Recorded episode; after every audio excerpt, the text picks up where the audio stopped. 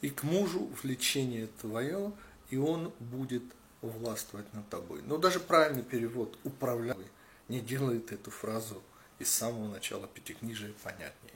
Ведь промах, и это одно из его следствий, несомненно, изменил удивительным образом ситуацию. Но слова эти, что они означают?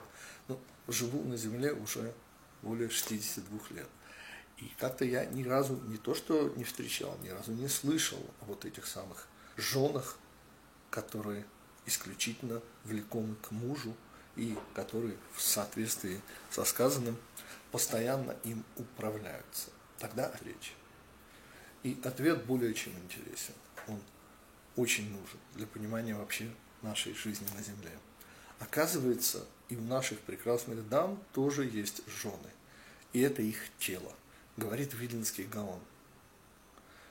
Конечно же, душа, божественная составляющая человека, она дающая, а тело принимающее. Правда, конечно, тело может и взбрыкнуться, что оно неоднократно нам демонстрировало.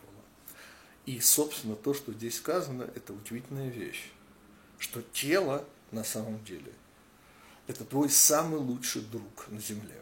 И относиться к нему нужно с удивительным пониманием его потребностей, но ни в коем случае не баловать.